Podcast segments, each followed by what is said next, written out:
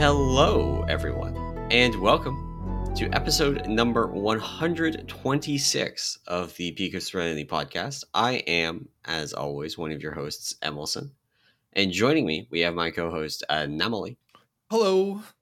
And joining us as well to talk about Brewmaster talents today, we have down there, uh, for those that are watching the stream, Sinzu. Hello, hello. Uh, this is like the third or fourth time you've been on, and you still do not have uh, a camera. What can I say?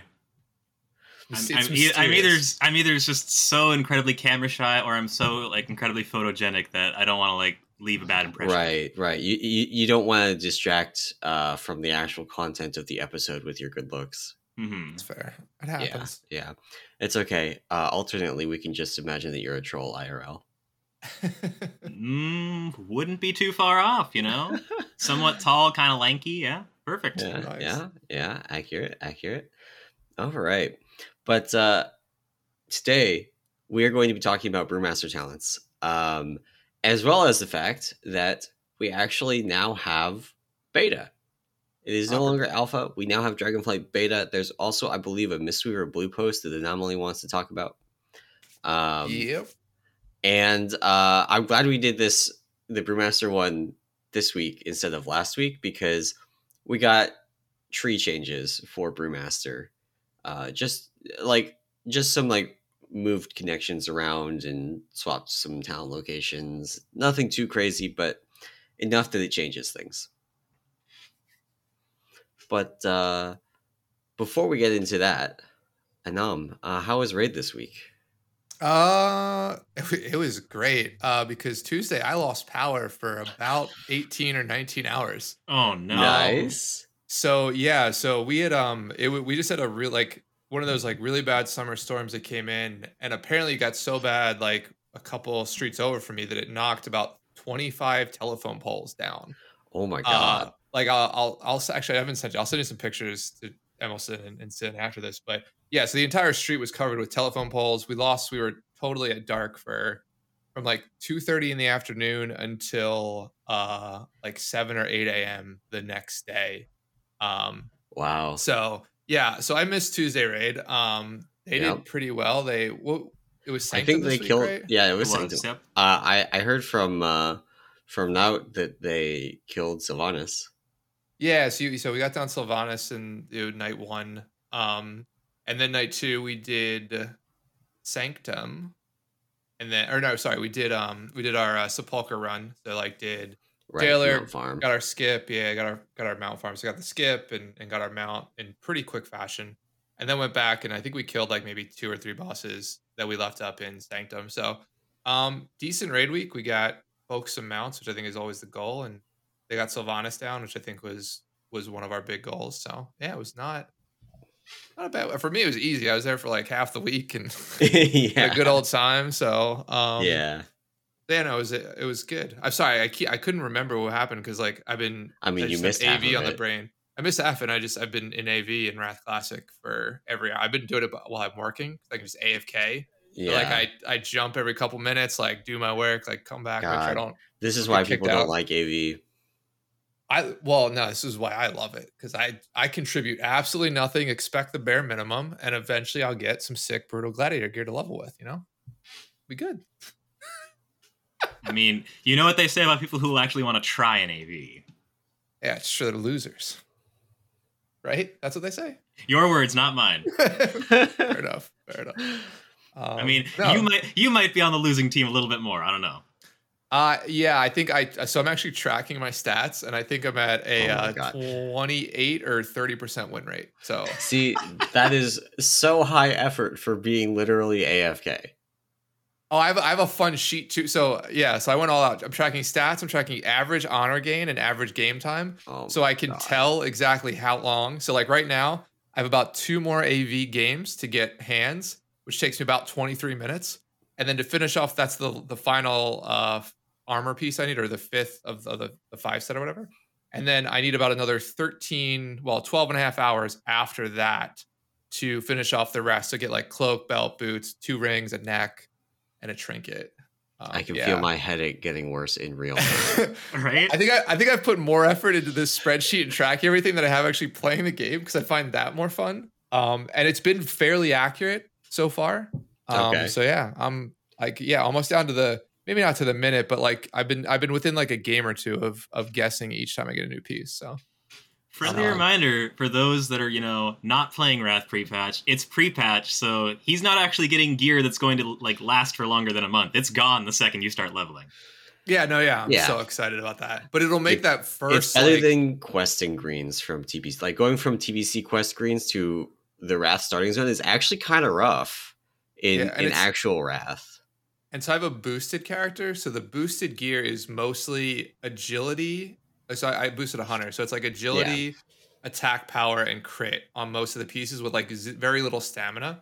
So I had like 5,000 hit points at 70. Like Yeah. when I like when I first logged in. So it's like, oh, it's nothing. So now I'm up to almost 10K in gear. So Yeah. It's okay. You, you got to good. pet the tank. that's true. That's true. Yeah. My wolf. I gotta you know, I'm really actually kind of disappointed. There's no there's we're way off topic, but there's no there's no TBC classic era servers. Mhm. and I never finished leveling my rogue. I got like halfway through Hellfire Peninsula. I started from level one, right? I started from level Yeah. one. I got halfway through Hellfire Peninsula, um, and never finished it. So now, of course, it's all Wrath, which means that everything is nerfed. I mean, it's not as bad as later expansions do it, but Yeah. it's still like kind of wish I had actually like taken the time to finish leveling that. But Yeah. My shot my shaman hit level 60 or 69, yeah, 70s max. yeah, Yeah. Hit, Yeah. hit level 69, just in Blade Blade's Edge Mountains, about to head to Nether Storm, but that character's Yeah. dead. All in on my hunter. So And here I am with a paladin that I got to like level 19 when TBC first started. right. Never went Nice. back. Yeah, nice. yeah. to, be fa- to be fair, my sh- both my shaman and my hunter were boosted characters. So like I have never like I also am in that boat of like any character I started from level one has maybe reached the mid 30s. Like that's Yeah. it. I mean, TBC leveling is the best era for leveling. So, I mean, if I really get the the itch, I'll go and I'll find a private server again. yeah, fair enough. Um, all right, Way, way back on track. Back on track. How was your raid, Emerson? How was how was Uh, Sanctum? Actually, really good as well. So on Friday we did eight. We killed eight bosses. Oh, Uh, Jesus, we have only Fate Scribe, which I don't think we're even pulling, um, because boss is awful and it drops no loot. Um, and we've got Sylvanas. Oh, nice. So our plan for today, and then after that, so we've got the the sepulcher skips. We went and we killed uh, Vigilant Guardian and Anduin, and Anduin, funnily enough, actually took more pulls than most of the bosses in Sanctum. Just, Nice. just, I don't even remember what wiped us. Oh, I remember now. Uh, Tank stood in the second Kingsmourne thing in the second phase while we were like we're way Yeah, over here for it now, right? So we're all Yeah. hard committed to the the skipping the second intermission. Uh Tank stood in the second Kingsmourne and just Oh, No. got one shot, and we had already resed somebody, so we couldn't res them. yeah. Yeah, Yes, then it's over there. Oh, yeah, it was kind of over. Uh, but yeah, so we're going in tonight. We're going to get our jailer mounts, and then we're going to go and work on Sylvanas. And by we, I mean they, because I am on the bench. Nice. Look at you. Look at you. Yeah. Um, not too bad. I mean, it's been Sanctum. I think. I think this this week really felt the the couple of bosses I killed on Mythic. I didn't do Sylvanas, but for at least the bosses I killed, they it felt easy. Uh, much easier. Other than dispels on Ner'zhul, that was an, that's an awful combination. So- combination. Oh my gosh. But other than They- that, it felt not too bad. I'm gonna I'm gonna keep banging this drum until they either do it or the season's over. But they should remove Creation Spark. Mhm. They should actually remove Creation Spark. Just Yeah. like make it rotate the other three. Creation Spark is the only one that actively makes bosses harder. Yeah, I, I think we killed when we killed it. We missed three soaks, like so we had like triple stack because Yeah. We were waiting until after like dispelling the the, the regular Yeah. debuff, but then waited too long and it like expired as we got knocked across the platform, and so it's just Yeah. like great, we're screwed. So yeah, I mean, We had a very spicy one where um, somebody, uh, I don't remember if they had both the Creation Spark Dispel and the Malevolence Dispel, or if it was just somebody who was too close to the Mass Dispel for the Malevolence, right? oh yeah, But we had the Malevolence Dispel go off, and then two Creation Spark puddles just appear where they were. It's like, oh, shit. And uh, people like dashed across the platform and got it, and it was fine, but it's like yeah, uh, no, that's that that affects is just creation yeah. spark. It's just Yeah. it's just unfun. I think it's it's not it's I don't think it's the soak factor. Well, the soaks are annoying okay, for it for us. It's it is. the but it but it's but it's like the timing where like you have to Yeah. change the way you play the fight because there's overlapping Yeah. abilities. Like you have to like Yeah. for Ner'zhul example, you can't do it when a shatter's coming. Yeah. You can't do it with malevolence. You can't do it really when the pie things come that knock you out Right. because you don't want them to land there. So it's like Creation Spark on its own, just doing it is fine, but it's the fact where you like get weird overlaps with boss. It's got- like, it imposes pos- extra positioning requirements on your raid. yeah, You have to be able to stop what you're doing as far as positioning for like five seconds in order to get the dispels off, go and soak them, and then resume what you're doing. yeah. which is actually like a lot on a lot of bosses. Like Ner'zhul, you go, you know, bombs into cones, into chest bomb, into, you know, the frontals from the tank. You got to run orbs off. You got to dodge swirlies. There's just all kinds of things that you have to be doing all of the time. And finding five seconds where you can just say, okay, there's no mechanics. We're going to do Creation Spark now in the 30 second window that you get Yep. um, from when the, the debuffs are applied is usually just not practical. So you just got to commit to like an overlap, Yeah. Which like having creation spark, like the puddle that you have to soak spawn inside of a cone on Remnant of Ner'zhul, not ideal. No. No. But Uh, I mean, we made it through. it. It's just I was. I think we're. I'm looking at the rotation. I don't think there's any terrible fights next week with Sparks, but Yeah. Oh, see. that's that's actually one last thing before we move on.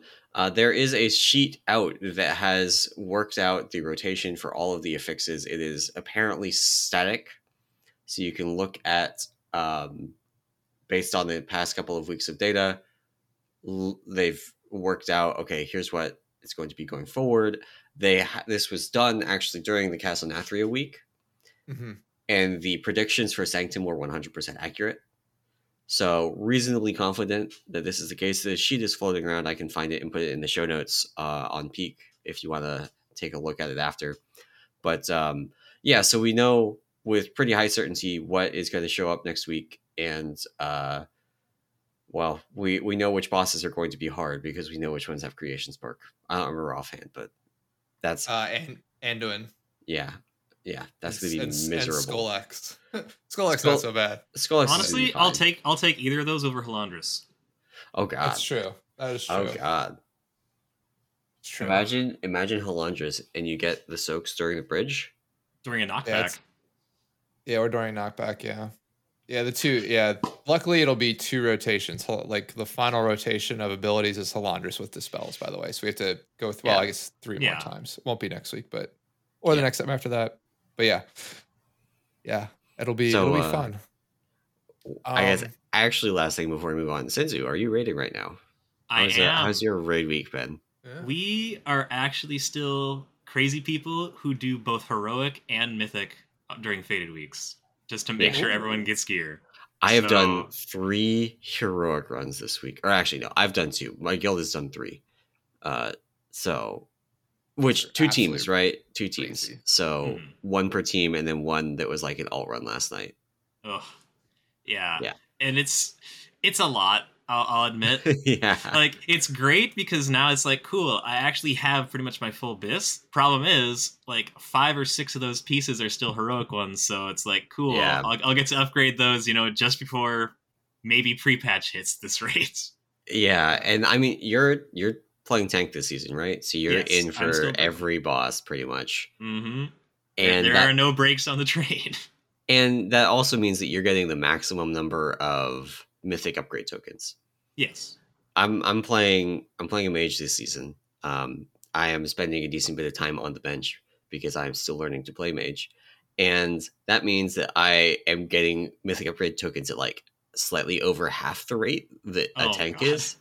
So like for you, it's two full clears to get a mythic upgrade token. For me, it's more like four, three to four, because I'm getting like six boss kills uh, per raid week, and it's just like I, I'm gonna It's- get mythic upgrade three items total, maybe. Yeah, it's that's very much a I think a flaw of the of like the fated systems. Yeah, Is there there's not really a good way to help out anyone who's like a DPS player who's going to get benched, or especially a healer if you're not willing, or when you're going to be under healing a lot of fights and you Yeah. don't necessarily want them to just play a DPS off spec because you still only have 20 slots. Yeah, yeah. But yeah, Yep. I Yeah. mean, beyond that, we got the full heroic and I think seven out of ten mythic done on Tuesday, and then we just went back in Wednesday, finished up the last three, and then did a sepulcher skip clear for mounts. nice. Nice. Yeah, Crushed it. it, Yeah, it is. It is really nice how the tuning has worked out. Ultimately, I think I'm pretty happy with the overall tuning of Fated after getting gear. There were a few bosses I still would like them to just like absolutely dumpster. Um, Kel'Thuzad says hi. You, you can really feel it on the bosses like Ner'zhul and to a lesser degree Kel'Thuzad, where depending on how much damage you have for a given pull, it just changes everything. Yeah. Yep. Like I would really, really be happy. I, I've said this like three or four times in the past three or four weeks, right? I would really, really be happy if Kel'Thuzad were just like uh you poked him and he just like exploded into loot and and you went on with your life because that boss is Yeah. not fun. hmm Uh yeah. Painsmith though, Painsmith has actually felt great. Painsmith is uh is is in a good spot, and I'm very happy that they didn't. I'm happy that like Painsmith is not a complete pushover. I'm just like I wish we could just pick which bosses were complete pushovers, and Kel'Thuzad and Council of Blood and and SLG would all be in that category. Yeah, I'm. hate you hate those bosses. And SLG Anduin, is not a good fight. Yeah, Anduin, Anduin's not a good fight either. Anduin's tolerable, but I, I- I, don't like fights that enforce DK. Yeah, Anduin is a better fight than Kel'Thuzad. That is not a very high bar, but it is a true statement. But I will still take Anduin's over over um Ner'zhul's Yes. Well, mm, yeah. because because to me Ner'zhul is a more extreme Kel'Thuzad. Uh, well, I think if this week weren't Creation Spark, it would be different. But because Remnant is uh is Creation Sparks, it's just like extra spaghetti. When we get you know barrier on on uh, on Remnant, it's going to be super super easy. Yeah. So I feel like Creation Spark makes it worse, but we'll see. Let's let's just Uh. turn every fight into a moats fight. Why not, right? Oh no, I hate that. I love those. I love I love hearing everyone complain about, oh man, this fight's just killing my FPS. Well, it's like maybe you should stop patting on the moats so hard. Yeah. yeah. I Sorry, sorry, some- Mister Affliction Lock. You don't earn Alright. dem- Demonology Lock. You don't get to implosion them anymore. Yeah, yeah. Uh, I I was doing some looking, trying to figure out mage DPS things earlier today, and uh, was trying to figure out why this mage had 45k pyroblasts while I was sitting there with 25k, and turns out their group killed 40 modes on that set. Well, more than 40, but at least 40. Whereas uh, I was in the heroic bug, and my group killed 12. Yeah. And it's like, ah, okay. That's where the extra 70% damage comes from. Most are big time. But when you think about it, it's also re- a relief because that means you don't have to even worry about trying to parse on a boss unless it's moat week for it. That's true. but I hate Fire Mage AoE. it's awful. All right, we're way off topic now. And also, should get back to what we're Yeah. actually supposed to be talking about today, which is Dragonflight. Um, so, couple of things before getting to Brewmaster talents. First off, it's beta now. Yes. Yes, uh, Blizzard basically turned the switch, and Alpha has become Beta. Um, if you already had Alpha, you still have Beta. Nothing's changed there. Yep. Um, but they did um, basically expand the invite or like the player base that have access to Beta. So double check your launcher. You might be in. Um, they did do a couple of things that are slightly annoying, but then also kind of good. So number one, you have the full leveling experience. There's no restrictions. All the dungeons are available. All the zones are available. Um, you can go through, test everything, which is really cool. However, uh, sorry, I'll go through all the good stuff first. Uh, the other good thing is that they've enabled character copies, so you can pull your actual live character into beta, test out things um, using your real character. Um, and then they also have uh, levels. What? How? What's the max level now? Seventy. They have Yeah, level mean- 70, 70 templates you can create if you want to They test do and not. flash it on. They They, have said- level they 60 said they would, but it hasn't happened yet. Yeah, Okay, there are level thought- 60 templates. They'll If be you wanna coming hit- back. Yeah. Oh, 60 templates. Sorry. Yes. yeah. Um, but yeah, there's no max level templates, which to be fair is like the worst thing possible as a like somebody wants to theorycraft stuff is because you literally have to level for 10 levels. Yeah. And then the best part is that your character inevitably is going to break as a part of that leveling process, which means you have Yes. to restart it multiple times. It's gonna Yeah. be great. the I was so confused. I was on on beta like screwing around with brewmaster talents this morning and um trying to figure out like I, I know I should have have enough talents to take this and this and this. Like what is going wrong? And I like it's because I'm missing five talents. Yeah. Oh wait, I'm five points short. yeah. Yeah. Well, Yeah. there's that, and then there is. I don't know if they they said they fixed it, but I think people are still seeing it. Is like your talents will just randomly get reset, Yes. and then you won't be able to respec into anything until like you log off that character and let it like hard reset or something, be off it for thirty minutes, and then go back in. So It's very much still a thing. yeah, so Yeah. it's uh that's it's just some annoying beta stuff, but um it's definitely made testing anything at least this week a little bit more difficult. Um, just Yeah. because now, yeah, the whole talent point thing is actually the worst part about it is like to test anything now you have to like at least for me it's like I want to test these two things, and so I have to like spec a bunch of random stuff to get me there. yeah. Um, and like I can't just Yeah. like quickly move two points like if I had if we were max level. So Yeah. Yep. but it's cool. But- we can start leveling, test out the zones, um, and a bunch of people, a bunch more people should have access now, which is which is Right. awesome. Should have had Plus- a pretty big beta wave. Yeah. Plus, it being beta means, I mean, to be fair, it sounds like they're probably still on track to hit sometime by the end of this year. Uh, a launch. So one nice thing, even though we don't have level 70 premates, like if you remember back to BFA beta and to a lesser extent Shadowlands beta, um, where some of the main systems for player power were locked up at max level, but we didn't have the max level templates. We just had the like, you know, level 100 or level 110 or level 50, I guess in Shadowlands case, templates. And so in order to test the new systems at all, you had to level all the way to max level in and then you could test them stuff like azerite i mean azerite was its own can of worms but like you couldn't even really test it until you reached level 70 or level 120 whatever it was in bfa anyway so you had to just do the leveling process yeah, I mean, uh, Shadowlands, I think, was even worse than that because you had to pick a covenant. right And you was couldn't do it four yet. times There was no swapping. Yeah. yeah um and but i mean at least in that case it was only soulbinds that were locked up i guess and legendaries wasn't it soulbinds and legendaries were were max level man yeah And, the, i didn't have shadow reset. i didn't have shadowlands beta so i don't know for sure um Yeah. but at least like this time around you can do a ton of testing at level 60 just using the level Yeah. 60 pre-made because you may not be able to get a full build that you you'll be like five points short in each tree and you can get you know i i fiddled around this morning with a build that had everything except for storm stout's last keg which would have been like my final five points picking that up and a couple of other utility things um Yeah. but i picked up all of the things that i wanted to test the interactions of and then storm stouts we know exactly how it works it's very straightforward there are no interactions that needed testing And as Yeah. a bonus, you can just wear your tier set right now. Yeah, I forgot about character copy this morning, so I was playing uh, level 60 pre-made.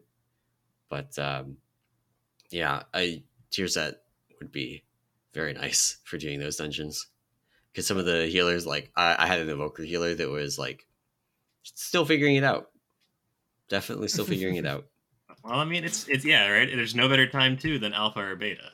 Yeah, yeah. Uh, there were no wipes. There were actually no deaths because it's just a normal dungeon, right? But there was definitely like moments where my health is extremely low, and I'm like, "Am I going to get healed or am I going to die?" Yeah. Yeah, but no, I mean the the beta being out, I think is is a good thing, uh, and most of it seems to be working, right? So like, other than the weird Yeah. talent stuff, there's not a bunch that isn't implemented. I think even Um, talent wise for us, like almost everything is implemented at this point. There's I think there's one or two things remaining. So There's a Um, few things for Brewmaster that now work as well. Uh, hit combo works now. What is it? Uh, so hit combo works. It interacts with uh, charred passions. It does what you would want it to with the shadow boxing treads, where if you shadow boxing treads and you hit three targets with blackout kick, you get three stacks of hit combo. It's Hit great. scheme. Okay. Sorry, don't don't want to confuse the scheme. Windwalkers. Yeah, sorry. The Windwalkers got baited because they had hit scheme and they got replaced with hit combo this week. gotcha. Yeah. Um and so like there's there's a bunch of stuff that wasn't working that is now working or now implemented. We have of course cat statue uh which is actually pretty good. Very boring but good. Uh and lots of other juicy things like that. But before I get any further into Brewmaster stuff, we also have a Mistweaver blue post and we want to Yeah, briefly cover before that. Before you guys take over the conversation, I sort of sit here not knowing what's going on. Um, no, so the Blizzard did uh, post a blue post uh, specifically around feedback they received on Mistweavers. Right now, that ties us for the most amount of blue posts we received from Shadowlands Alpha and Beta. Um, we only got one that entire cycle. We now have one now, so we're doing pretty good. Um, but uh, but no. So in terms of just feedback, um, it's really some of the just highlights here is number one, they sort of addressed what a lot of people complain about, but I to me never made sense is the fact that like there are certain like there's not a perfect way through the tree to get everything you want that all synergizes together. You kind of have to take nodes or points that like you might not ever use or just are annoying or seem misplaced. And basically Blizzard responded with like that's on purpose just because they want to create some sort of tension in terms of like how you spec through things. So you Yeah. don't just get your like here's your left all left side is like a line stomp damage abilities and all right side is you know other things. It's like you have to sort of work your way through the tree. That's cool. Um, they did talk a little bit about rotational clutter which um, essentially what they're describing is the fact that like mistweavers have a lot of shorter cooldown abilities where like you can basically you know not have enough gcds to hit all the buttons you want or all the cooldowns you want. So they're making a couple adjustments there. Uh, mainly i think zen pulse is moving up um, in terms of cooldown, but also being more powerful. So, um, but they're also looking at like refreshing Jade Wind, which is you know an every eight second type ability that you'll hit, and then Faeline Stomp also on a thirty second cl- timer. So a lot of thirty second abilities for Mistweaver. It's also Um, Phalanx Stump has the reset. So really you're Exactly. pushing that more than every 30 seconds. Uh, Yeah, that's true. That's true. And yeah, with the additional talents, additional reset chance, yeah, it'll be very often. Um, you'll hit that. Um, and then they talked about misweaving and fist weaving. I'm not going to get into it because it's whatever, but they're doing an okay job about, you know, basically making a distinction between, you know, what is your maintenance heal? Is it just doing damage through like ancient teachings or through Faeline Stomp, or is it actually casting abilities, you know, with um, either clouded focus or just vivify in general? So, um, the good one here is actually renewing mist synergy. So we talked about this on the Mistweaver uh, sort of deep dive about the fact that there's a lot of synergy between like spreading and replicating our hots, whether that's renewing mist or enveloping mist. So there's like dancing mist, which has a chance to just proc an additional renewing mist whenever renewing mist jumps. Um, there's like if you hit rising sun kick, um, it spawns a random enveloping mist uh, through rapid diffusion. Um, and there's, there's also misty peaks that every time a renewing mist heals, there's a chance to also trigger enveloping mist on the target. So there's a lot of like synergies between having a bunch of hots out on the raid, um, and Blizzard likes it. So that sort of idea of the class seems to be staying, which I think I'm most excited about because it sort of brings me back to like HFC Right. late WoD days of like the way the class used to play. So yeah. good that they they basically acknowledge as they want that to occur, which is good news that they kind of have a plan for Mistweaver now. Um, and then finally they talk about Essence Font. I mean, the biggest issue with Essence Font now, like with the way that the trees look, is like Essence Font's extremely devalued in like if you want to cast it or not. Um, they made a big change this week, which was ancient teachings of the monastery now procs both from Essence Font and Faeline Stomp. So like you get the benefit Oh. now. Yeah. So you basically essentially drop if you go the Faeline Stomp route, you essentially drop Essence Font from your sort of rotational healing. Yeah. Um, and so they, they, they sort of talk. closer to removing the ability entirely. I mean, I look, I have hated this. Like, there, I have hated this ability since it was introduced in Legion. It was awful, like opening when it used to like you couldn't move with it and cast at the same time, and it took all Yeah. its mana up front, and it was just it was a terrible ability. It still is. I think there's today there's too much power built into it. Um, so this is sort of lessening its power, lessening how much you'll cast it, which I think is a good thing. Um, but we'll we'll sort of see. But no, they, they sort of talked about that, about the fact that like, look, essence font's generally required, and it's just required because they want to make it so like later on in the tree you can still have choices and not have to worry about oh I have to go back and take essence font to make this a real choice. Um, you Right. just generally will have it based on the number of points. You know, it's like you have to take it essentially um, in the tree. So no, it was a good blue post, good sort of just like directional thing. There's not much changing, right? Like I think in general, even through this build, there were there were a couple changes in where points were, or you know where certain talents were on the tree for Mistweaver, um, but nothing major, right? Like a couple of tuning things. They fixed some abilities that were sort of procking a lot of gusts of mists. A lot of our mastery was procking off of like rapid diffusion tr- triggered or misty or uh yeah misty peaks triggering, um, which I mean it's it's a bug like that shouldn't occur. Um, but you know good blue post. So um, it looks like at least directionally the the renewing mist synergy stuff is what I'm excited about, and they sort of directly addressed it and said, "Yep, we want this. We just have to make sure it's tuned right," which I think is the was always the case. So I am excited to play Mistweaver in Dragonflight. Drag I was gonna say Dragon. Is it Dragonlands? Dragonflight? Whatever. It is it is technically Dragonflight. I'm just excited to play it and kill dragons again. So Yep. But this time the Oh. dragons have feelings. You're not supposed to kill them all. uh, yeah, you're supposed to ride some of them. Yeah, maybe. Maybe I might. I, the dragon riding is actually a lot of fun too. I know we haven't talked about like just random systems in a while, but dragon riding Yeah. with max points, tons of fun. Actually, I did that this week. Actually, I, I found some Yeah. time. I. I uh it's uh, there's a reason that there's a lot of people asking to have dragon riding in the whole world. Um, Yeah. Yeah. So maybe someday. Uh I would love to use some of my old mounts with the dragon riding system, but uh yeah. Anyway, that brings us finally 33 minutes into the podcast into Brewmaster stuff. Brewmaster Hey, a new talents. personal best. yeah, it's actually quicker than the Mistweaver one. I think Mistweaver was True. like 45 minutes in. So True, true, true, true. Um, but uh, so the way we're going to do this, I've got uh, kind of a core of the monk class tree already specked out for Brewmaster, um, and we can mostly ignore it. It's just there specifically because I think there's two things that matter that we will want to take pretty much all the time. One of them is Rising Sun Kick. Um, right now, it just does a just an absolute ton of damage, just huge numbers. So that's in there. Uh, and then Fortifying Brew. And I also took Cat Statue, but Cat Statue is not something that I think think is necessarily required. It's just super good right now. Which brings us over to the Brewmaster tree. And we spent a lot of time on the Mistweaver tree, just like going through what all the different talents were. I want to spend slightly less time on that for the Brewmaster one.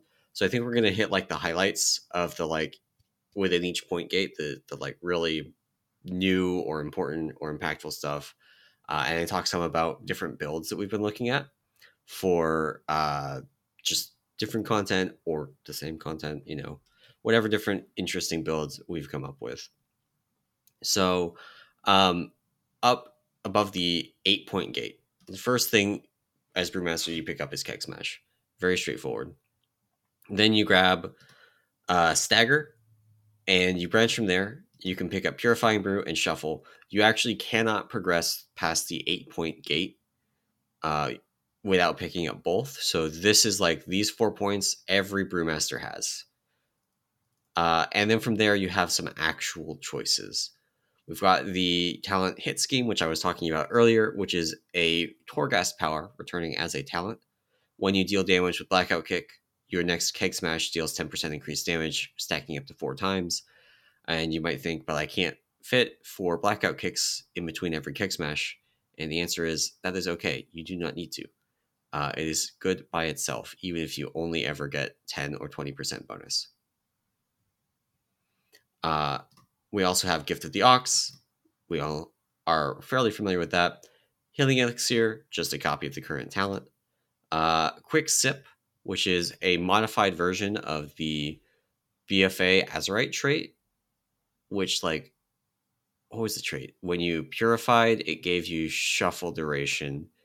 And when you uh when you used iron skin brew, it would give you It would purify a little. it would purify, right?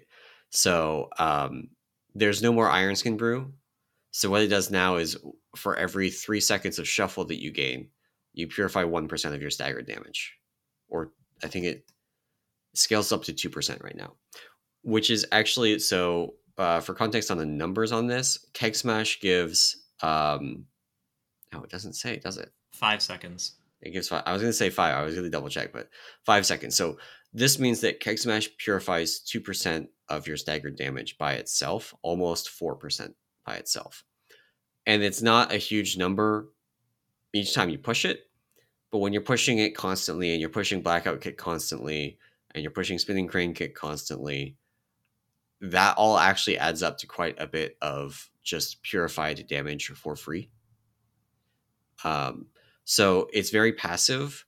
It may not be something that we actually take. It really depends on tuning and on what builds can path through this because it is a two point node and it leads into another two point node that we're probably skipping and we'll get to in a minute. But it could be could be valuable. Uh, and then we have Rushing Jade Wind versus Special Delivery. This is a choice node. Uh, this is the main choice on that row right now, uh, picking between these two. Uh, and I'm not actually sure where we're going to end up on this. Like, we've been rushing Jade Wind for such a long time now, since Tomb of Sargeras, effectively. Um, it would feel weird to go back to special delivery, but because of new buttons, I feel like we might. I would say the decision is actually like closer than it's ever been before, and that's Yeah. saying something. Where now at the end of Shadowlands, like we're at a point where we can at least recommend it to people in the right circumstances. Yeah. Whereas here in Dragonflight, those right circumstances are like maybe half the time based on your talent build. So Yeah. it's it's a I- proper choice, and that's I think it's a great thing. Yeah, I, I think this is like it- it's going to come down somewhat to numbers, right? Like I, but I do think that there are very real scenarios in both rating and in Mythic Plus where you pick both talents. Um, I think you always pick one of them, um, and some of that is just due to the point requirement. You have to spend eight points before the eight eight point gate, and your other options for spending those points are effectively Quick Sip and Healing Elixir and you have to put one point in one of those two in order to progress. And the only one that is going to let you reach uh, the full breadth of the next section of the tree is the this special delivery rushing jade wind node. So I feel like it's going to actually be a choice uh, or picked up, ex- not exclusively because like it's good, right? It's a good good talent, whichever one you pick but I feel like it's going to get picked up in no small part because it's going to unlock more of the rest of the tree, more pathing options down the line. Um, which brings us to the eight to twenty point section of the tree. This is the like mid section of the tree. Uh, lots and lots of stuff going on here. There's, uh, I guess, let's start on the left side. This is more of like brews and brew related things. Um, so we've got Celestial Flames. Uh, this is the talent currently competing with High Tolerance. Turns out that the talent is, I would say, better when you don't have to choose between it and High Tolerance. Um, I still don't super like it, but I could see it being picked now. What this does as a refresher, because nobody plays this talent in, in Shadowlands, um, when you consume a brew, you have a 30% chance to gain Celestial Flames for six seconds while Celestial Flames is active, Spinning Crane Kick applies Breath of Fire, and Breath of Fire reduces damage by an additional 5%. So this is just like 5% DR up a decent portion of the time. Um, especially if you're just like chugging Purifying Brew. You're gonna have this up a, a good portion of the time. Uh, and then of course we've got Celestial Brew. I do not see a world where people really skip Celestial Brew. Um, maybe even like in lower end content, Celestial Brew is just better than Purifying Brew. It's like I don't see any world where you don't go down at least that far in this branch of the tree. Uh, Celestial Brew has been split. Uh, getting a little bit ahead of myself. The base Celestial Brew um, is just like Celestial Brew with zero stacks of Purified Chi. The Purified Chi effect is actually a talent branching off of Celestial Brew. Uh, I think it's currently like a rank two effect that you get while leveling. So this is kind of sort of just a rank two effect that you get while leveling um, that you pick up later down the line. Uh, and then we've got staggering strikes, which is in some ways actually very similar to um, quick sip, except it is a flat damage or a flat amount of stagger removed instead of a percent. So when you blackout kick, your stagger is reduced by a flat amount there's a formula on Wowhead. Uh, the actual amount in game is like 700 for my level 60 pre-made. Um, so it's a decent little bit. Um, but I don't think this is going to be a pick. It's another two point node. It's probably going to be worse than quick sip in high end content. So where I see this being used is more of like if you're in a normal raid, you're gonna pick this as like I don't know an it's, easy. It's very much sort of like your world content talent. Yeah, because it, yeah. it's one where your stagger is like not very high, but it's yeah. a small amount that you don't really feel like purifying either. So it will gradually like chip away at you. And yeah, since you're doing world content and blackout kicking all the time, this sort of gives you a tool to handle that. Yeah. And I, and I guess for like a quick numbers check there, like his your 60 pre-made you said is about 750? Uh it's like 690, 695, okay. something like that. Yeah. Whereas my 60 copied character which is 301 eye level with both points in that's 3000. So yeah. it it's not that it has like a scaling problem per se. It's right. just it's a, it's a very much a, a small amount of amount or it's it's a very small reduction for what it is and especially for a right. two point investment you don't necessarily want to give it that much right and so the other thing is like brewmaster benefits a lot in high end content from having a lot of effects that scale not off of your gear but off of how much damage you're taking uh, staggering strike scales off of your gear it actually scales off of attack power uh, whereas quick sip scales off of the damage that you're taking so if you're going into mythic week one you're under geared relative to the content. Um, quick sip is going to scale with the level of damage you're taking, whereas staggering strikes is going to scale with your gear. So quick sip is going to be better for that progression setting, but staggering strikes is kind of doing the same thing. Is better when you like overgear things, which is of course the case in world content because it's very easy to overgear world content.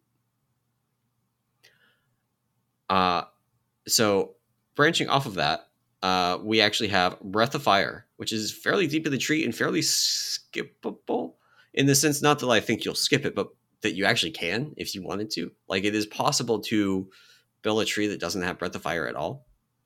Um, while also actually having the Breath of Fire effect from Celestial Flames, which is kind of interesting to me.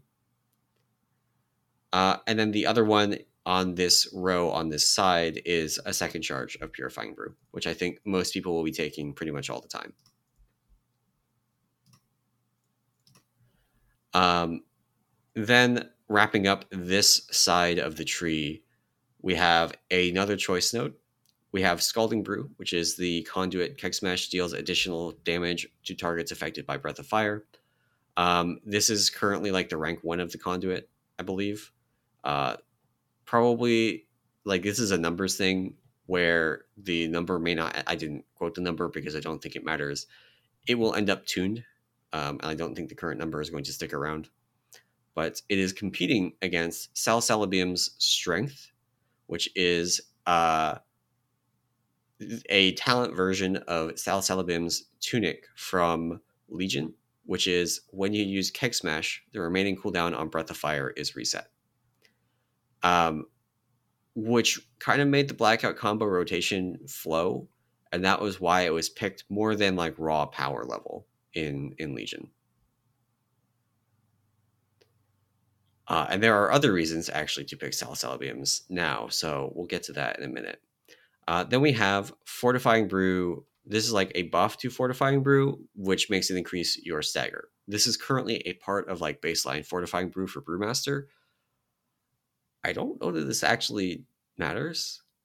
I'm curious what you think about that, uh, Sinzu. With regards to having a Fortifying Brew node just for Brewmaster? Well, like I, I don't know that like you need to take this is what I'm saying basically. Oh, like, I, I very much agree with that. I would skip this in a heartbeat, just purely because in the class tree you have a much more impactful talent you Right. can take with, with the cooldown reduction, or the one that actually just makes it a better defensive ability where it's dodge and armor. Yeah, yeah, and there's also that we can have um, ZenMed. We're, we're gonna get to that. It's in the other half of the tree that we haven't talked about yet. Uh, ZenMed with uh, uh, significant buffs, and also diffuse magic, which is new for us, very impactful to our defensive toolkit, and dampen harm. So we're gonna have four really actually good defensives without needing to pick up this talent. Um, and then next to it, we have a choice node between Black Ox Brew and Bob and Weave. Uh, and this is this is very very subtle competition here. Uh, but I think actually in most scenarios, if you pick this, you pick Black Ox Brew. It's it's hard to justify a bob and weave scenario right now off of this one node, and that's it's honestly kind of because of like a legion factor where again we we sort of need Black Ox Brew not even so much for the brew regen, but just for the energy. Because uh, with all the different talents we've got now, and especially like some of the stuff that's going to incentivize more spinning crane kicker tiger palming now that's in our you're going to be running more of an energy deficit than ever before. Right. And that's so in Legion, we played this talent 100% of the time, and it was because of the energy deficit that we ran. This talent let you not wear haste, basically. This talent read, Your haste doesn't matter. And you just played it, and you got to play Blackout combo and never run out of energy if you played it correctly. Uh, so that brings us over to the right side of the tree. Uh, and going really quickly, we've got a row here that is fairly un well, relatively unimpactful. There's one where you dodge uh, or an enemy misses you, you gain movement speed. It's a two point node. I don't think this basically ever gets taken, except in world content where you just like like to move faster going in between mobs.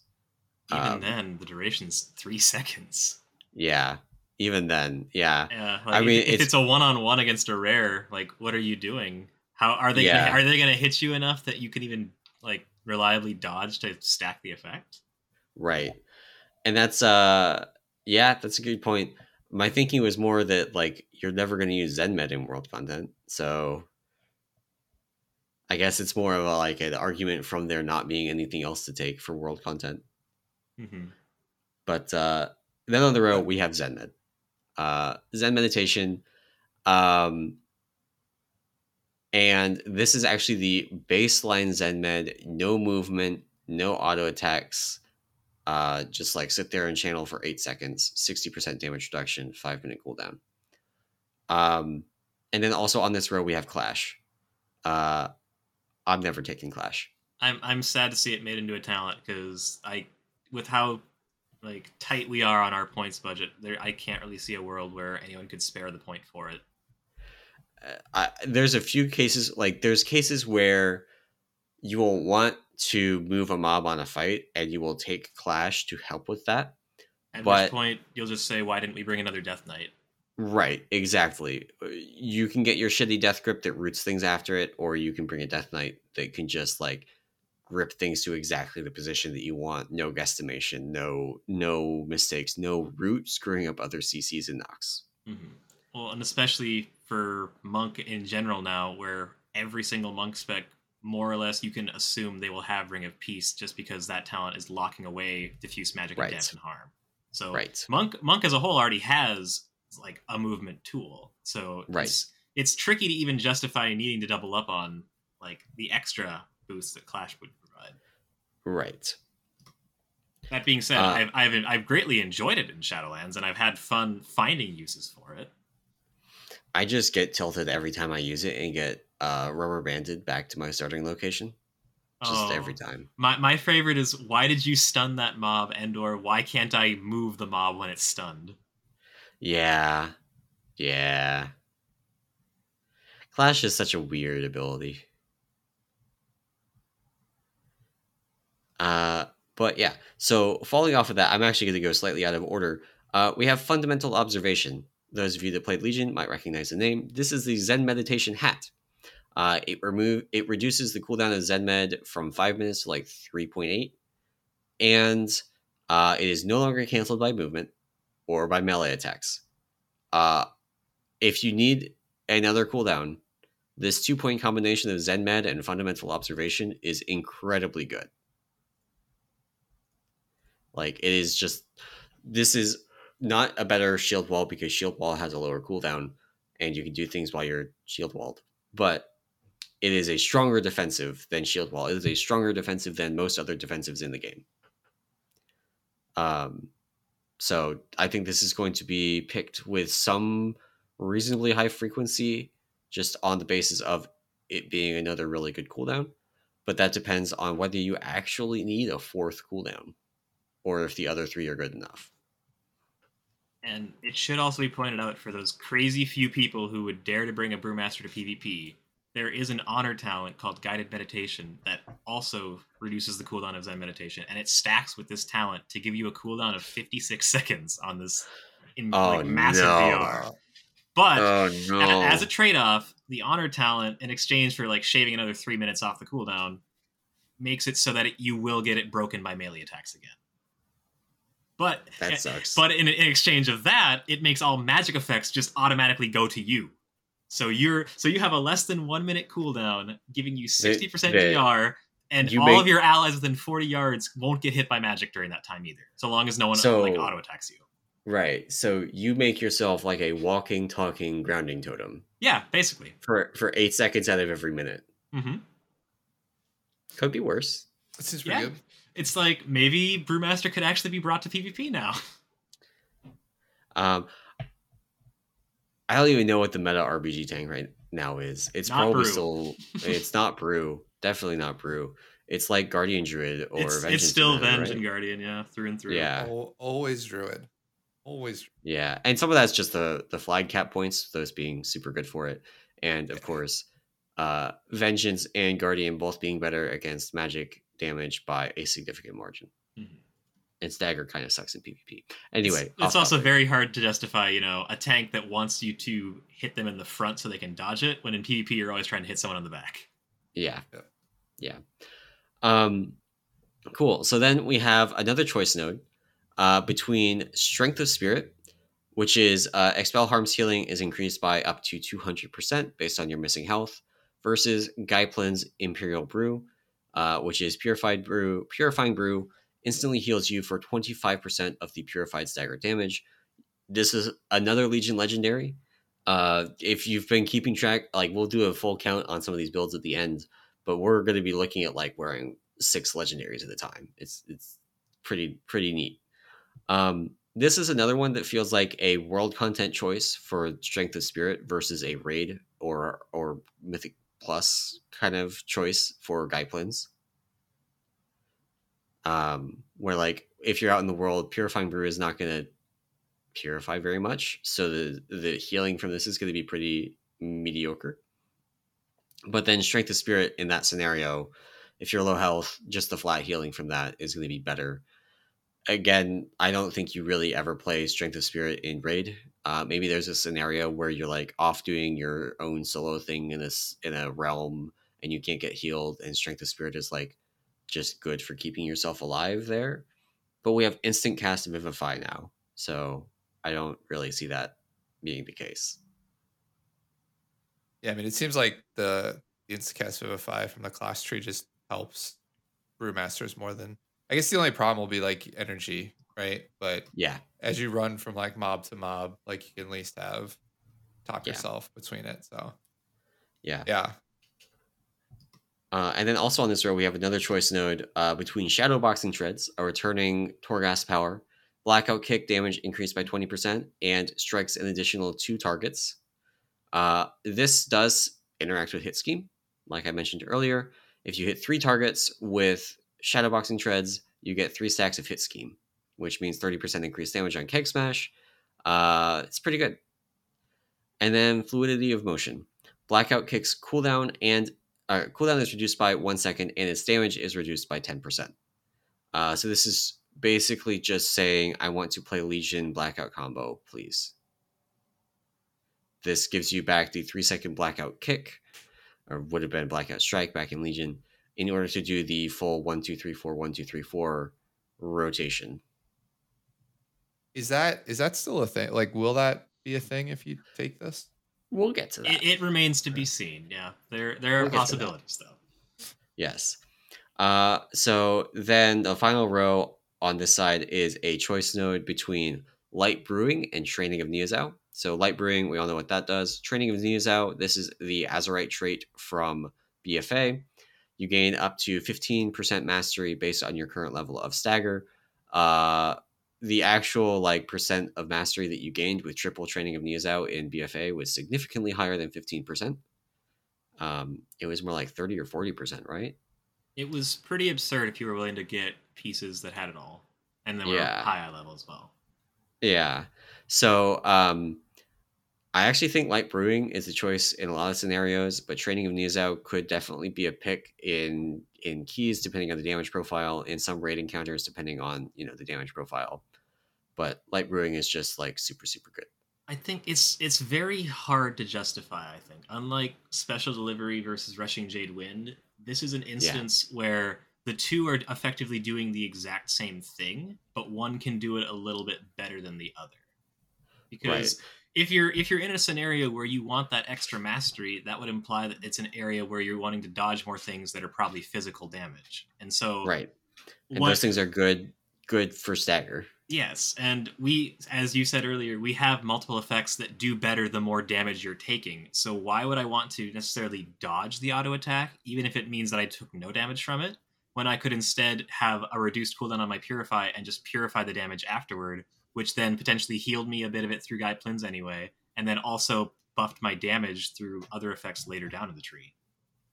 Yeah, exactly. Um, so we will see where this ends up. Uh, training of Niuzao, I think the like cap on how much damage reduction you can get from it is higher than light brewing. Um, just just because removing fifteen percent of auto attack damage is higher than uh, removing. I guess it's around ten percent additional damage from being able to purify it. Uh, you get 20% more purifies, but each purify only does half of your stagger bar.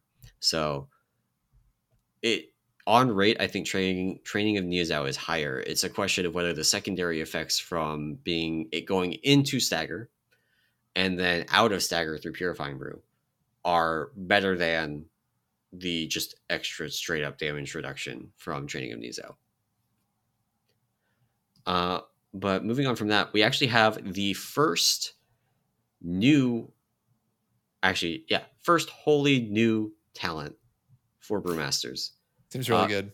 Shocking Blow. Crackling Jade Lightning deals 40% less damage, has a cost of 40 energy, but is now instant and causes your next blackout kick against the target to shock them, dealing additional nature damage. This is currently not implemented, so we can't test it. We don't know how big the number is. I mean, I guess the question is, is like, even if the number is really big, do you like, do you, does it make sense to put crackling jade lightning into your rotation?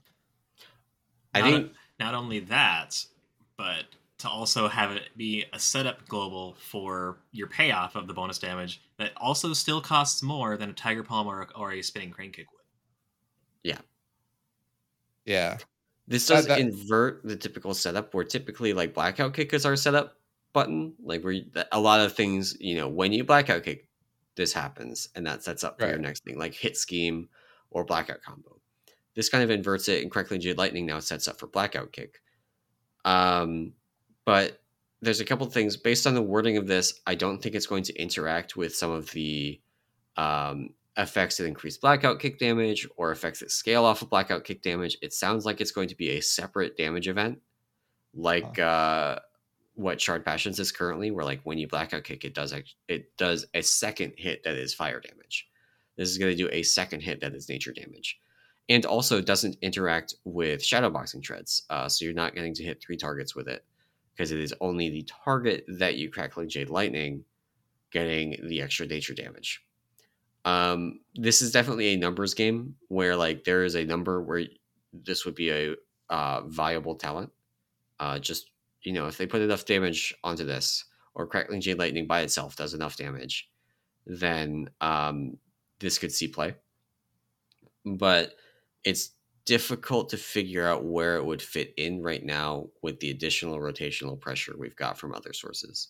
Yes. I would say perhaps the dream scenario for this talent would be a world where for starters they, they take crackling jade lightning's energy cost on the talent down to 25 so it's a choice between tiger palm spinning crane kick and lightning and you can Right. use this then and ideally it interacts with shadowboxing treads and hit scheme to deal bonus damage to three different targets at the same time Yep. and then you can use that blackout kick empowerment to either combo with blackout combo later on or have it interact with some of the other talents on the left side of the tree that we're still going to get to and just have it Yeah. be like a fluid combo master oriented rotation sort of like the windwalker fantasy currently has Yeah.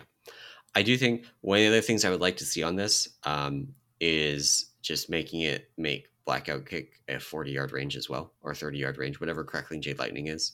Ooh, Um, i'd be scared of that just because we have a talent in the class tree that makes crackling jade lightning 50 yards Ooh. and a 50 yard blackout kick that can also interact Ooh. With up to four tar- or up to three targets, deal that much damage on a three second cooldown, and then See- deal bonus fire damage on top of that. Oh god. I I think there's I I think it doesn't. I think this talent would have a niche without interacting with shadowboxing treads if it gave it range, because then the it, it's like is it it's something where you can use crackling jade lightning into blackout kick to establish threat on a, a target that is far away from you. Um and that's uh actually like potentially farther range than taunt even or provoke has. Um so there's i think uh uh if it gave additional range there's something there but we'll we'll see uh and then of course uh final thing on this row actually not quite final we have one more thing uh your tiger palm has a, uh, this is face palm uh from legion uh your Tiger Palm has a 50% chance to do 200% da- damage and reduce the remaining cooldown of your brews by one additional second. This is like this was the enabler of the blackout combo rotation in in Legion. It is nerfed slightly. It was initially 10% in the talents because it was one rank of the facepalm trait. Uh, it is now 50%, which is the same as having five ranks of facepalm, which would be like the two base points plus three relics. Um, I'm trying to remember, like the max was 70%, right? Yeah. You could get 70% with two em- By- with by the end of Legion- relics. Yes, by the end of Legion, it, you had four points in a given trait that could take relics as well. So Yeah. This would be at the end of at the end of Legion, just one relic of Facepalm with the baseline artifact. Yeah. But it is still miles better than the Shao Might legendary, which is also the exact same effect in Shadowlands, but Yeah. severely nerfed by comparison. And even Yeah. this is still a nerf compared to the Legion version, where Right. instead of 200% Tiger Palm damage, it was 300%. Uh, and then the final talent on this row is just Invoke Niuzao. Don't need to say anything more about it. You know what it does. It does not have the shuffle effect or the this the the damage conversion from stagger into stomp uh, effect built into it. That is a later talent. Um, so it's just baseline rank one Invoke Niuzao like we had in in Shadowlands pre-patch. So real Uh, quick, before we move on to the the 20 point and above ones, I just had a question. So like looking at this tree, not knowing much about Brewmaster, but the tree looks very symmetrical in that you essentially have two banks of talents Right. on the left and the right side. And I guess my question is, and sort of as we get into maybe a, the larger builds and what you guys will take, like, are you seeing the fact that like if you want to take certain things from the right side, but you want to end up in the bottom left, that it's difficult to get there? So uh, we'll we'll get to that in a second because the answer is kind of no, and mostly because you don't care about the things in the bottom left and bottom right. Yep, that's Okay. That, that's the crux Gotcha. of it. Fair, fair enough. Fair enough. Because that's, I mean, the the Mistweaver suffers from a very similar thing, except for us, instead of having two pathways down the left and the right, we just have a bunch of stuff in the center that we really want, and then getting to the sides is difficult Mhm. um, from like a talent point perspective. So okay, yeah, but it is very symmetrical. It looks pretty. It's just very symmetrical. It it sort of bothers me next to the class tree. I'll tell you. Um, Yeah, the class tree is very not not symmetrical. Yeah, but yeah. In any event, sorry, we'll, we'll keep going. I just wanted to get that Yeah. out there. Yeah, yeah. yeah. Uh, so I gotta throw a couple points and things here just to make the rest of the talent tree available. Um, so moving on to the next row, uh, going back to the left, we have a choice node between Charred Passions, current legendary, you know what it does, and Dragonfire Brew, which is uh, both old and new. This was a artifact trait in Legion, and it still retains that effect. When you use Breath of Fire, you breathe fire two additional times, dealing some additional minor damage. No big deal. Uh, then there's a new effect: Breath of Fire damage increased by up to 100% based on your level of stagger. Uh, Sinzu, have you done any testing to know whether this is the initial damage or the dot damage? It is the whole thing. both. Perfect. Um, so we've long complained about Breath of Fire feeling like a very unimpactful ability. When you double its damage, it becomes more impactful. Who would have thought? little. Um, so combining this with Salsalabim's, uh, you get to cast two times as many Breath of Fires that do two times as much damage effectively. Um, and this is much like other stagger scaling effects. This is 100% when you're in heavy stagger, which is more than 66%, or more than 60%. I don't remember the exact number. Uh, and uh, it's going to be around like 66% when you're in medium stagger, and like 33% when you're in low stagger, and then 0% when you have no stagger. Um, but yeah, that is. Uh, we're gonna have. This is again numbers game. How much time do you spend in the high stagger? How much damage does Breath of Fire do baseline? How much damage are you giving up by not taking Charred Passions as just like something that doesn't care about your damage intake? But there is a definitely a scenario where Dragonfire Brew is the pick. Um, following up that talent on the left side of the tree, we have High Tolerance in a very nerfed form. This is a two point talent, and the two points scale it up to 4% additional stagger uh, and 10% haste, as compared to, like, I think the current is 5% and 15% in comparison. Um, and of course, this being a two point investment makes it more expensive than many of the other options. Uh, so this might be the first time in a long time that high tolerance is not a meta pick. It's probably still going to see play, just not in every single build. And I am here for it. Yeah. like even back in Antorus, it was probably correct actually for a lot of people to play high tolerance in raid that didn't. Like it was high tolerance made Argus such an easy fight. So easy. Um and you just gave up the the blackout combo damage, which was significant. Um, but every point after that, like starting in Uldir, high tolerance is both the highest DPS talent and also the tankiest one and also the least rotationally impactful. It just like you existed and were better. hmm It's it's pretty much been your only option on the final talent row of the old talent system for the past Yeah. four years. Yeah.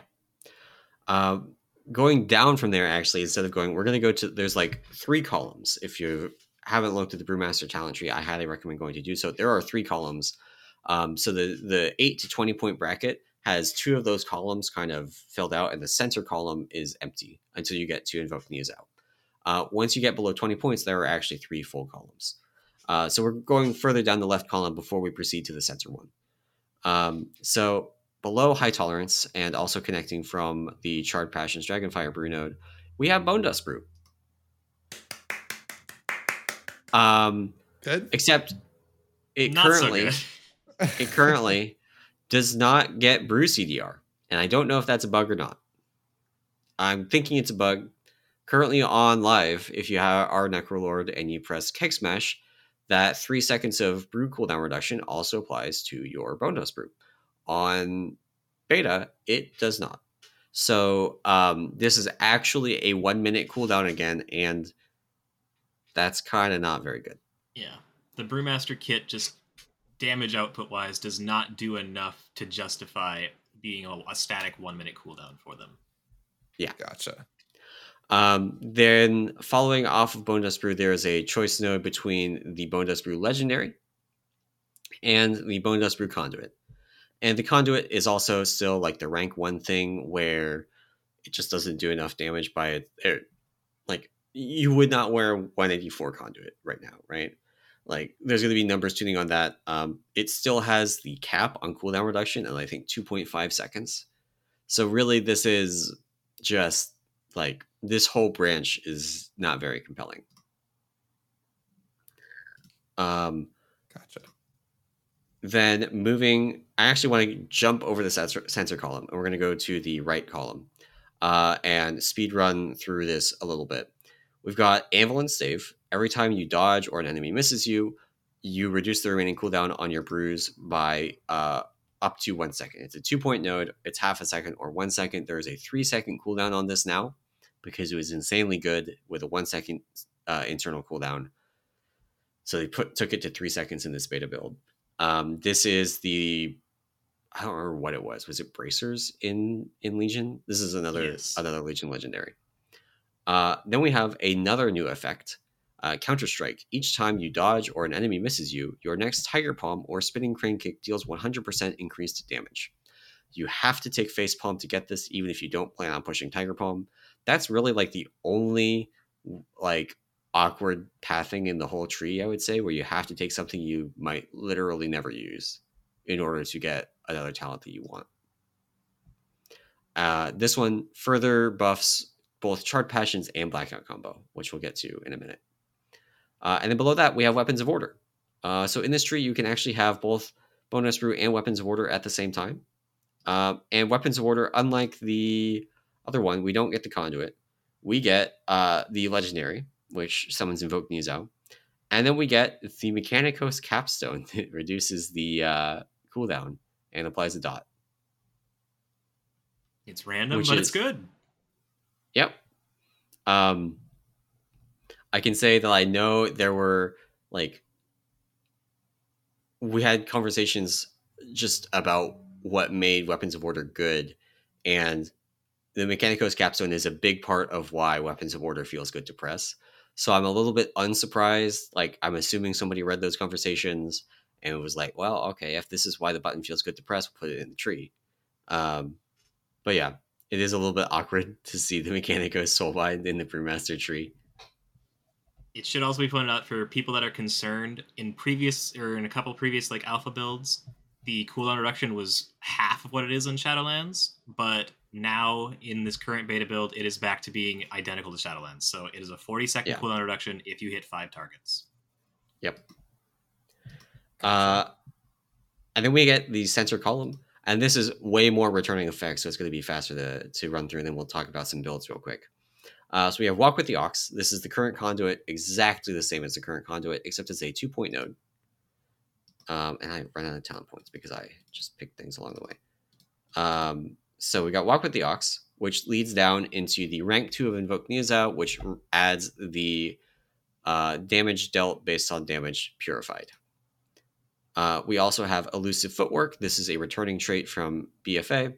Blackout Kick deals additional damage, and Critical Strikes grant an additional one or two stacks of Elusive Brawler or Mastery.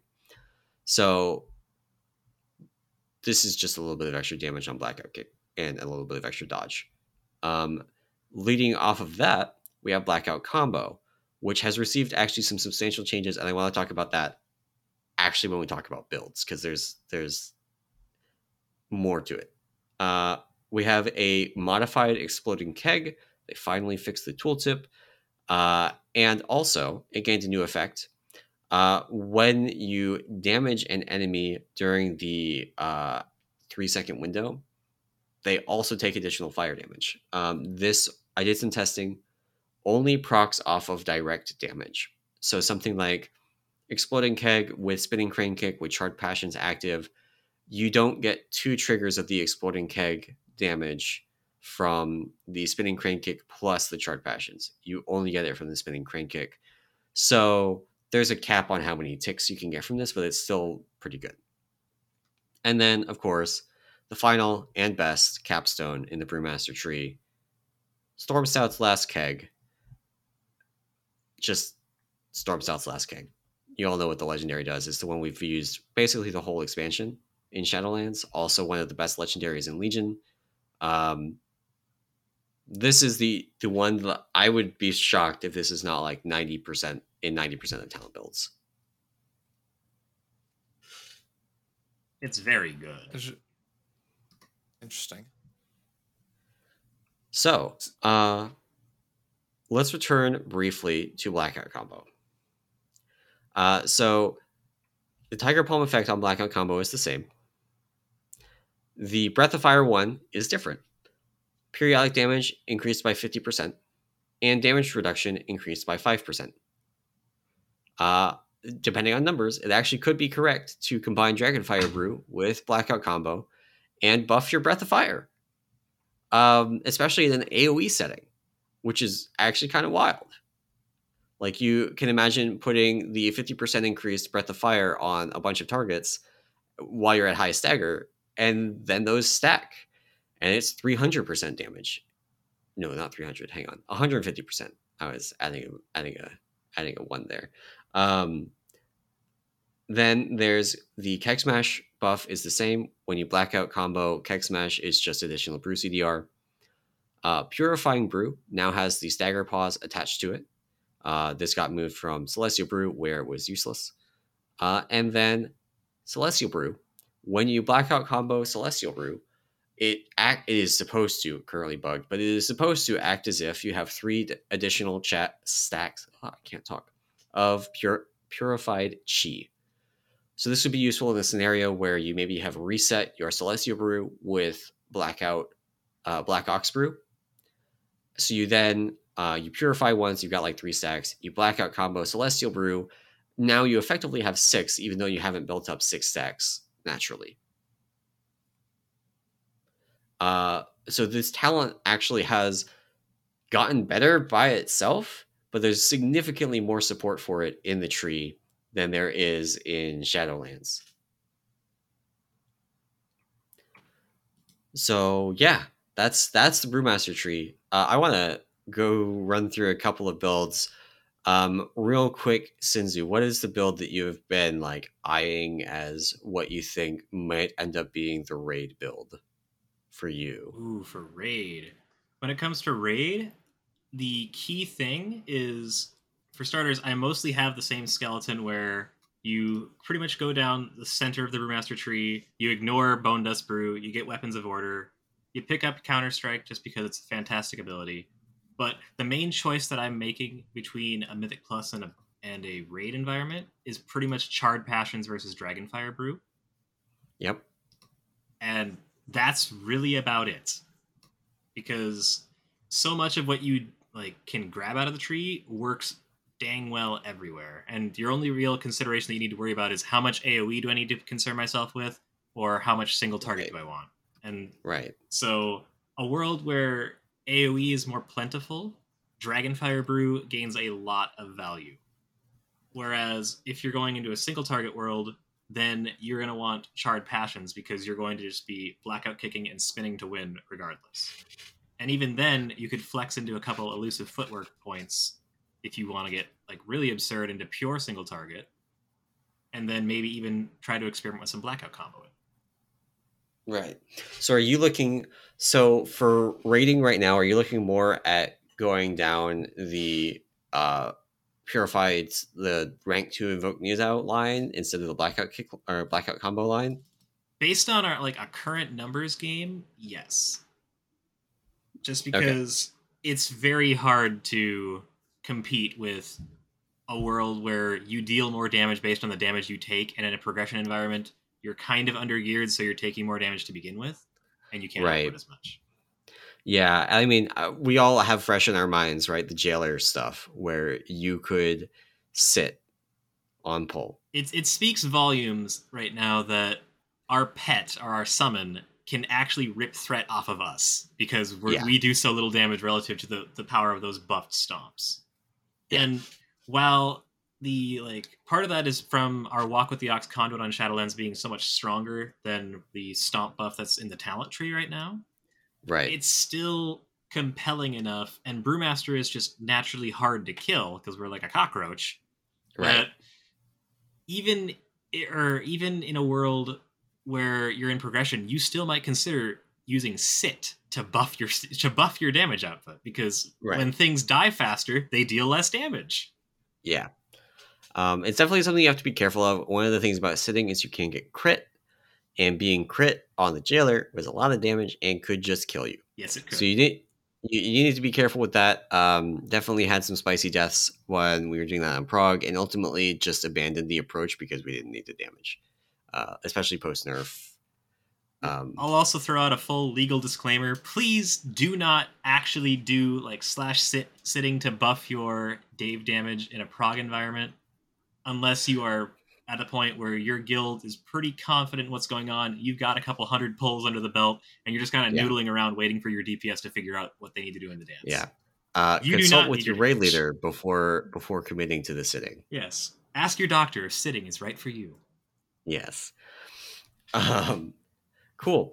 Um, so one of the interesting things about this, I think, is uh, Charred Passions being a major contender in both single target and AOE with hit scheme and shadowboxing treads.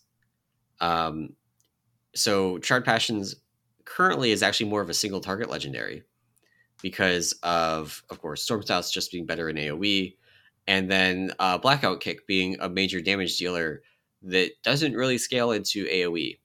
So Shadowboxing Treads interacting, which you know we can test this and it does. Shadowboxing Treads interacting with Charred Passions and AOE is is fairly compelling, and also Counter Strike buffing Spinning Crane Kick, which then. Uh, if you have a spinning crane kick buffed by Counter Strike that you are pushing at the same time as Charred Passions is active, um, that is doing effectively 400% spinning crane kick damage instead of 100% increased spinning crane kick damage. It is uh very like it's it's doubling, it's stacking, so it, it doubles again. It is uh quite good. And let's not Um, forget with Salsalabim's, that's effectively 100% uptime on Charred Passions. Yeah. I don't actually like that, and I don't like it for gameplay reasons, not power reasons. I think for power reasons, it's it's going to be good. But one of the things that was fun about Charred Passions is going back and forth between doing your Charred Passions rotation and your not Charred Passions rotation, like alternating in these like eight second windows. Um, and you lose that when you play Salsalabim's because you just go straight from your eight second Charred Passions window into another eight seconds Charred Passions window. Mhm. It sort of becomes Um, like Rushing Jade Wind, where it's a maintenance buff at that point. Right. Um, so I'm not a huge fan of that.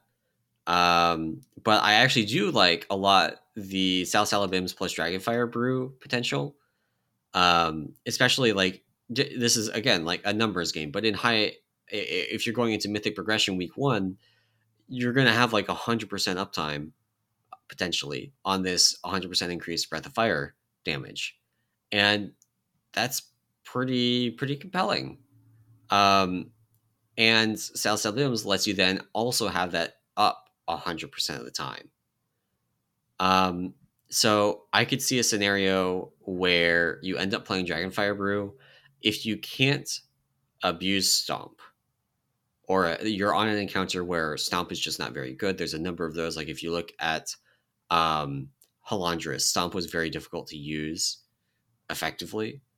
Um, so kind of was better to just not like you would still use it right because it was free you you just pushed invoke Niuzao and you hope for the best um but if you have a choice i actually on a fight like Halondrus right now would go down the blackout combo line um and in that scenario Uh, I think this build actually changes very, very little. You're mostly picking in the center. You're picking whether you want to, to play with Stomp or whether you want to play with Blackout combo. Um, and I believe if you play Blackout combo, you just don't pick Charred Passions because there's no spinning crane kick option for uh, Blackout combo. And I'm, you- I will say the lack of a spinning crane kick on blackout combo is what really sort of kills my excitement for it. Um, yeah, there's. I think that having both Charred Passions and Blackout combo, like imagine if t- Spinning Crane Kick had the same effect on Blackout combo as um, Tiger Palm does. Like you would just always play those two things together, and it would be extremely good. Yes, and then you'd have counter strike, and then we even have fast feet in the class tree that also buffs spinning crane kick. Right. It it'd become a bit much for sure.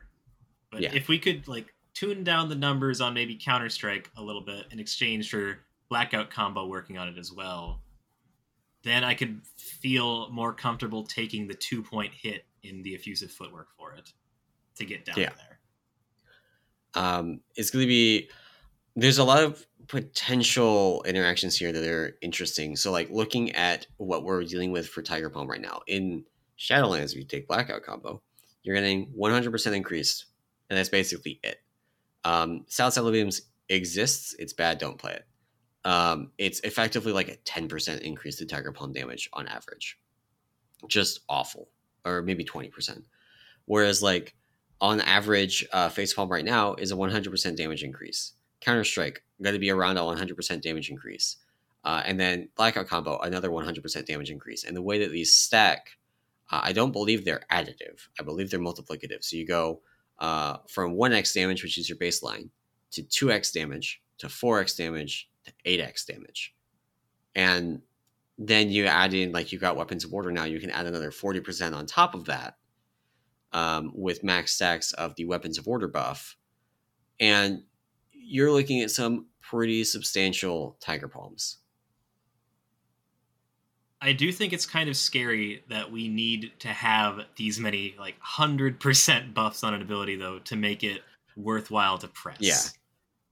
Yeah, tiger palm is not a good ability right now, um, and I don't. So one of the other things that was interesting about Charred Passions, although I don't think actually mattered that much, so it was like interesting but not important, like a thing for your brain to do that was distracting you from actually doing the fight that you were doing. Um, but you had like you would be alt- like a lot of people just played Charred Passions by pressing spinning crane kick to to the complete exclusion of Tiger Palm, like just never pressing Tiger Palm. That was both less DPS and worse defensively than playing Charred Passions, but pushing Tiger Palm outside of your Charred Passions windows. And um, it's that's another thing that I think is lost in the Salsalabim's uh, Charred Passions interaction, where like I I feel like there's actually the gameplay of Charred Passions is going to be a lot worse if it's just a maintenance buff. I think. Um, I agree with that. I was I, I was playing around with um like leveling right now. So I I don't have both storm storm stouts and uh charred passions. But just just leveling and you I was playing with Scalding Brew instead of uh Salsalabim's and it keeps that like on off thing. But in AoE you really don't ever have an off. Like you're you're pushing spinning crane kick anyway for DPS. So it probably would have been better for me to just play Salsalabim's and just deal with it. Um, but I I think one of the interesting things here is that there's really like that's kind of the two builds, right? There's not really a whole lot of there's a few key decision points. There's special delivery versus rushing jade winds. There's dragon fire brew versus charred passions. I actually think scalding brew versus Salsalabim's is a real choice. But uh, beyond that, there's really just the choice between Stomp and Blackout combo. And everything else feels fairly fixed in place. Um, that said, there's actually a decent bit of gameplay variety in those. Like choosing between Stomps and Blackout combo changes how you play the spec pretty substantially. Same thing with Salsalabim's. and same thing with Dragonfire Brew versus uh, Charred Passions. These all actually like individually have pretty substantial gameplay impacts. Uh, there's one talent that I currently skipped over that is Anvil and Stave, which is the the dodge one that is still super good, uh, even after they nerfed it by uh, two thirds. But that seems more like a Mythic Plus talent right now, um, just because you're going to dodge more consistently on the ICD in a Mythic Plus environment. It's Right. it's it's tricky for sure. Oh, I'm sorry, Num. Do you have something? No, I think I uh, I was just gonna make a comment that it's interesting that you guys are sort of skipping the covenant abilities, which is like a a theme from even the Mistwe- Mistweaver tree in that like you either I, I mean I'm I, I guess it's because the the middle is so strong like your Yeah. your your Stormstout's keg is just too good to pass up Yeah. um, which which makes me wonder like would would it be better if that ability was either toned down a bit or just moved earlier in the tree so like you It could still could be.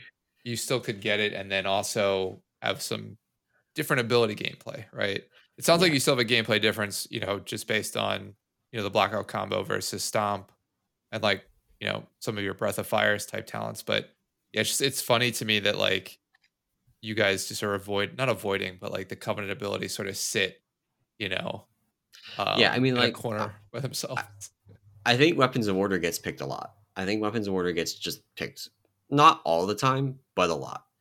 Um, it's good.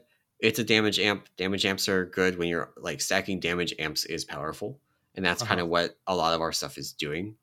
Um, bonus brew, I don't think ever gets picked right now.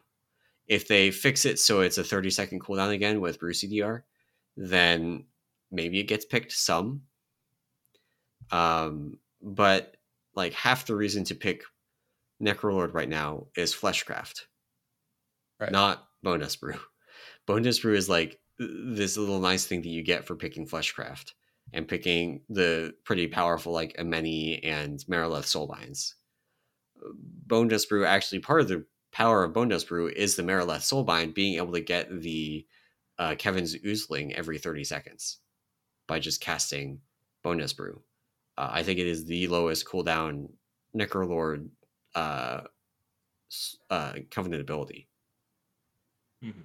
Well, on top of that, you have a Emeni's lead by example as well, which is a similar thing of when, Right. when you use your, your covenant ability, you, you buff your party. It's just Kevin's ended Yeah. up being better, so that's the one that got all the attention. But Right. Brew, But yeah, it's, is it's the same principle. Yeah, Brew is uniquely the only like uh, spec that can like change the cooldown of their covenant ability so dramatically, and, and Yeah. still be given the full power of a soulbind based on the original cooldown. Right.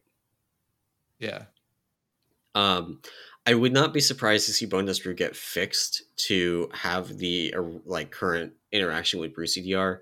I think that's fairly fundamental to it being a brew. Like every other brew, Celestial Brew, Fortifying Brew, Purifying Brew, everything else benefits from this. Uh, so having this one brew that doesn't, like, they either need to fix it or change the name. I I think. Um, but personally, I've been on this train for a while. I would rather them just remove Bone Dust Brew from the tree and put something else in its place. I don't know what else. I'm not gonna like armchair game designer here, but I don't like Bone Dust Brew, so I'm I'm biased. I'm I'm agree in agreement with you. The only time Bone Dust Brew was ever fun was when there were bugs involved that that made it do absurd amounts of damage. Yeah, or things like you remember early beta with the conduit not having a cap, Yes, that was And fantastic. being able yeah to the, the reach- cdr Yeah. being able to reach 100% Bone Dust Brew uptime, um, without the legendary. Like, can you imagine now having the legendary and being able to do that? The legendary would actually have zero value. like it would probably create too many swings and variants, but I, it would be very interesting to see like some form of the unfiltered bone broth talent from Torghast make an appearance. Yeah. Um, it's, it's probably not at 9,000% no, damage. yeah. For for people unaware, it's it makes your bone dust brew have a much lower chance to activate. Normally it's fifty percent, and it breaks it down or it brings it down to like ten. But when it does activate, it hits like ten times harder than what it normally would have. Uh, it, it does really crazy things if you maybe manage to get like a crit keg smash that gets copied by Bone Dust Brew that then also crits and just like one shots a Torghast end boss. Um, but yeah, that's a little bit. We don't want that to be how it works in not Torghast. Awesome. Well, I know we're we're a little bit over, but we we're, think we are running the- a little bit over. hopefully Yeah. but i just i guess one final thing and maybe sin this is a question for you i mean in general like how how is the tree like i think we've talked about like the two main gameplay you know things but are you happy with the tree are you unhappy is it good bad like just what are your kind of sort of general I'm, thoughts or I'm currently very optimistic about things. Actually, Brewmaster pretty much didn't lose anything outside of like Clash, which is very niche to begin with. But they mm-hmm. gained so much in exchange. And apart from maybe a couple talent connections that feel annoying because you're being forced to take something that you wouldn't normally do, just 'cause it's blocking off the good stuff, such as that face palm Right. interaction for Tiger Palm, which you might not press. Right. On the Right. whole, Brewmaster's getting diffuse magic back, which is a magic cooldown, which is amazing. Yeah. and then a huge getting- thing. Rising Sun Kick as just an extra, completely free filler ability that you can use where you'd be using like Chi Wave or Chi Burst right now. So there's like not much to say that's bad right now, other than like maybe just shuffle a couple of the positionings around, buff up some of the effects that are like two pointers that don't feel very compelling to take two points into. Like- Elusive footwork. yes, that is so Yeah. underwhelming for its position in the tree. Right. Or just give us a way to maybe reach storm stouts that doesn't require me to either take walk with the ox or elusive footwork. Well, oh yeah, like you have to take walk with the ox in order to get to exploding keg, um, which I actually think exploding keg has a reasonable shot of ending up in the rotation. One of the challenges is we have a we haven't actually talked about this much. We have rising sun kick again, um, and rising sun kick is currently doing a metric ass load of damage. For those at home, it Um, is fifty percent more damage than a keg smash right now, on a, Yeah. on a 10 second cooldown with haste. Yeah, no no resource cost by the way. It's free. Yep. Um, no interaction with very- anything in the tree, but Yeah. it's free. it's it's free. Um, and it does a lot of damage. And so currently that is a part of the single target rotation for sure. Um, it is just a kind of a question like that's where we start getting into. Maybe we play special delivery in order to free up that rushing jade wind gcd to become a rising sun kick gcd no, um, yeah but uh quick tally because i was curious. How many legendary effects can we have at the same time? Uh so we're at uh one with fundamental observation two with Salsalabim's, three with anvil and stave four with storm stout's last keg five with charred passions and i feel like i'm missing a sixth one in here somewhere. Oh Gai Plin's six. It's seven if you include the Covenant legendary capstones too. True if we pick up you- call to arms down here You can pick one can- of them we- because all three of the capstones down there are legendaries. Yeah. Yeah. So we can we can effectively like you remember that that guy that got banned for wearing all legendaries? Yeah, basically on the be him. jailer. Yeah, Yeah. we can basically be him nice without getting banned. that's that's yeah that's a I, that's a lot of legendaries i feel like mistweaver probably might be similar but Yeah. um i am i am not counting at this point so Uh, but yeah, I mean, I, I'm also like fairly optimistic about this tree. I like a lot of the returning stuff. I like that there's a real shot that that blackout combo is like a legitimate playstyle on like a single target fight. Um, and actually, I also like that the breath of fire stuff means that it might also be a thing on AOE. Like there is a, a world where it is actually good on AOE to blackout kick into a breath of fire with Dragonfire Brew and just like bask in the fire damage. Um, I don't know that that's going to keep up with Charred Passions in AOE, but you never know. Uh, Yeah. Numbers TBD. Uh, there's there's a lot going on here, and um, I like it. I like it a lot. Very cool. I mean, it, it, it sounds like then we're at least two for two in terms of like the spec trees being solid, right? Like, Yeah, like as last week, and even myself, we enjoy the Mistweaver tree. Think it's in a good place, and then it sounds like you know Brewmaster wise also decent tree. We lucked, and then I mean to be fair, we lucked out. We're no, we're not the priests of the world needing an entire rework, of our Rework? tree Yeah, yeah. from top yeah. to bottom. So You got a blue Yep. post without having to cast power word update. that's, that's yeah, true. that Power Word update cast had to have been a doozy because it took a month and a half. Well, that's what happens when the person starting the cast quits, and they have to find somebody else to finish the cast. So it The takes a the little bit person that started the cast got hit by quaking. Yeah, uh, yeah, sort of, sort of. with a little bit of spell lock. Exactly. Somebody else started exactly. casting res after. you know, Exactly. You know, To help you them out. Help them out. All right, but that is going to be it for the show today. Uh, thank you all for listening and or watching. And if you enjoyed the show and you want to support it and the other work that we do over on the Peak of Serenity, you can do that over at our Patreon at patreon.com slash peak of serenity. And of course, patron or not, come and join the Discord. Uh, lots of good stuff going on in there. If you like F1, Brew Lounge is the informal F1 discussion spot, as it has been for as now basically the whole expansion. Yeah. Two, I don't understand. It came out of nowhere. You really did. Uh, dry, there was a net, there was a Netflix series that I think powered up the the U.S. Oh. component of the lounge to start talking about it, and then then the Europeans were like, "Oh, now it's cool to talk about this." And yeah, so, yeah. yeah, that's how it happened. Okay, that makes a lot of sense. Yeah, Well, you are welcome to come and hang out in F1 Lounge, aka Brew Lounge, or any of the other lounges, really. Come and ask questions, have a chat. Each of the spec sections has their own Dragon uh, Flight channel to talk about builds and talents and interactions and all, all of that kind of stuff. So it's a, it's a good time. oh yeah. But uh, that is it for the show today. Thank you all for listening, and we will see you next week to talk about Windwalkers. Oh God, bye. Bye, guys.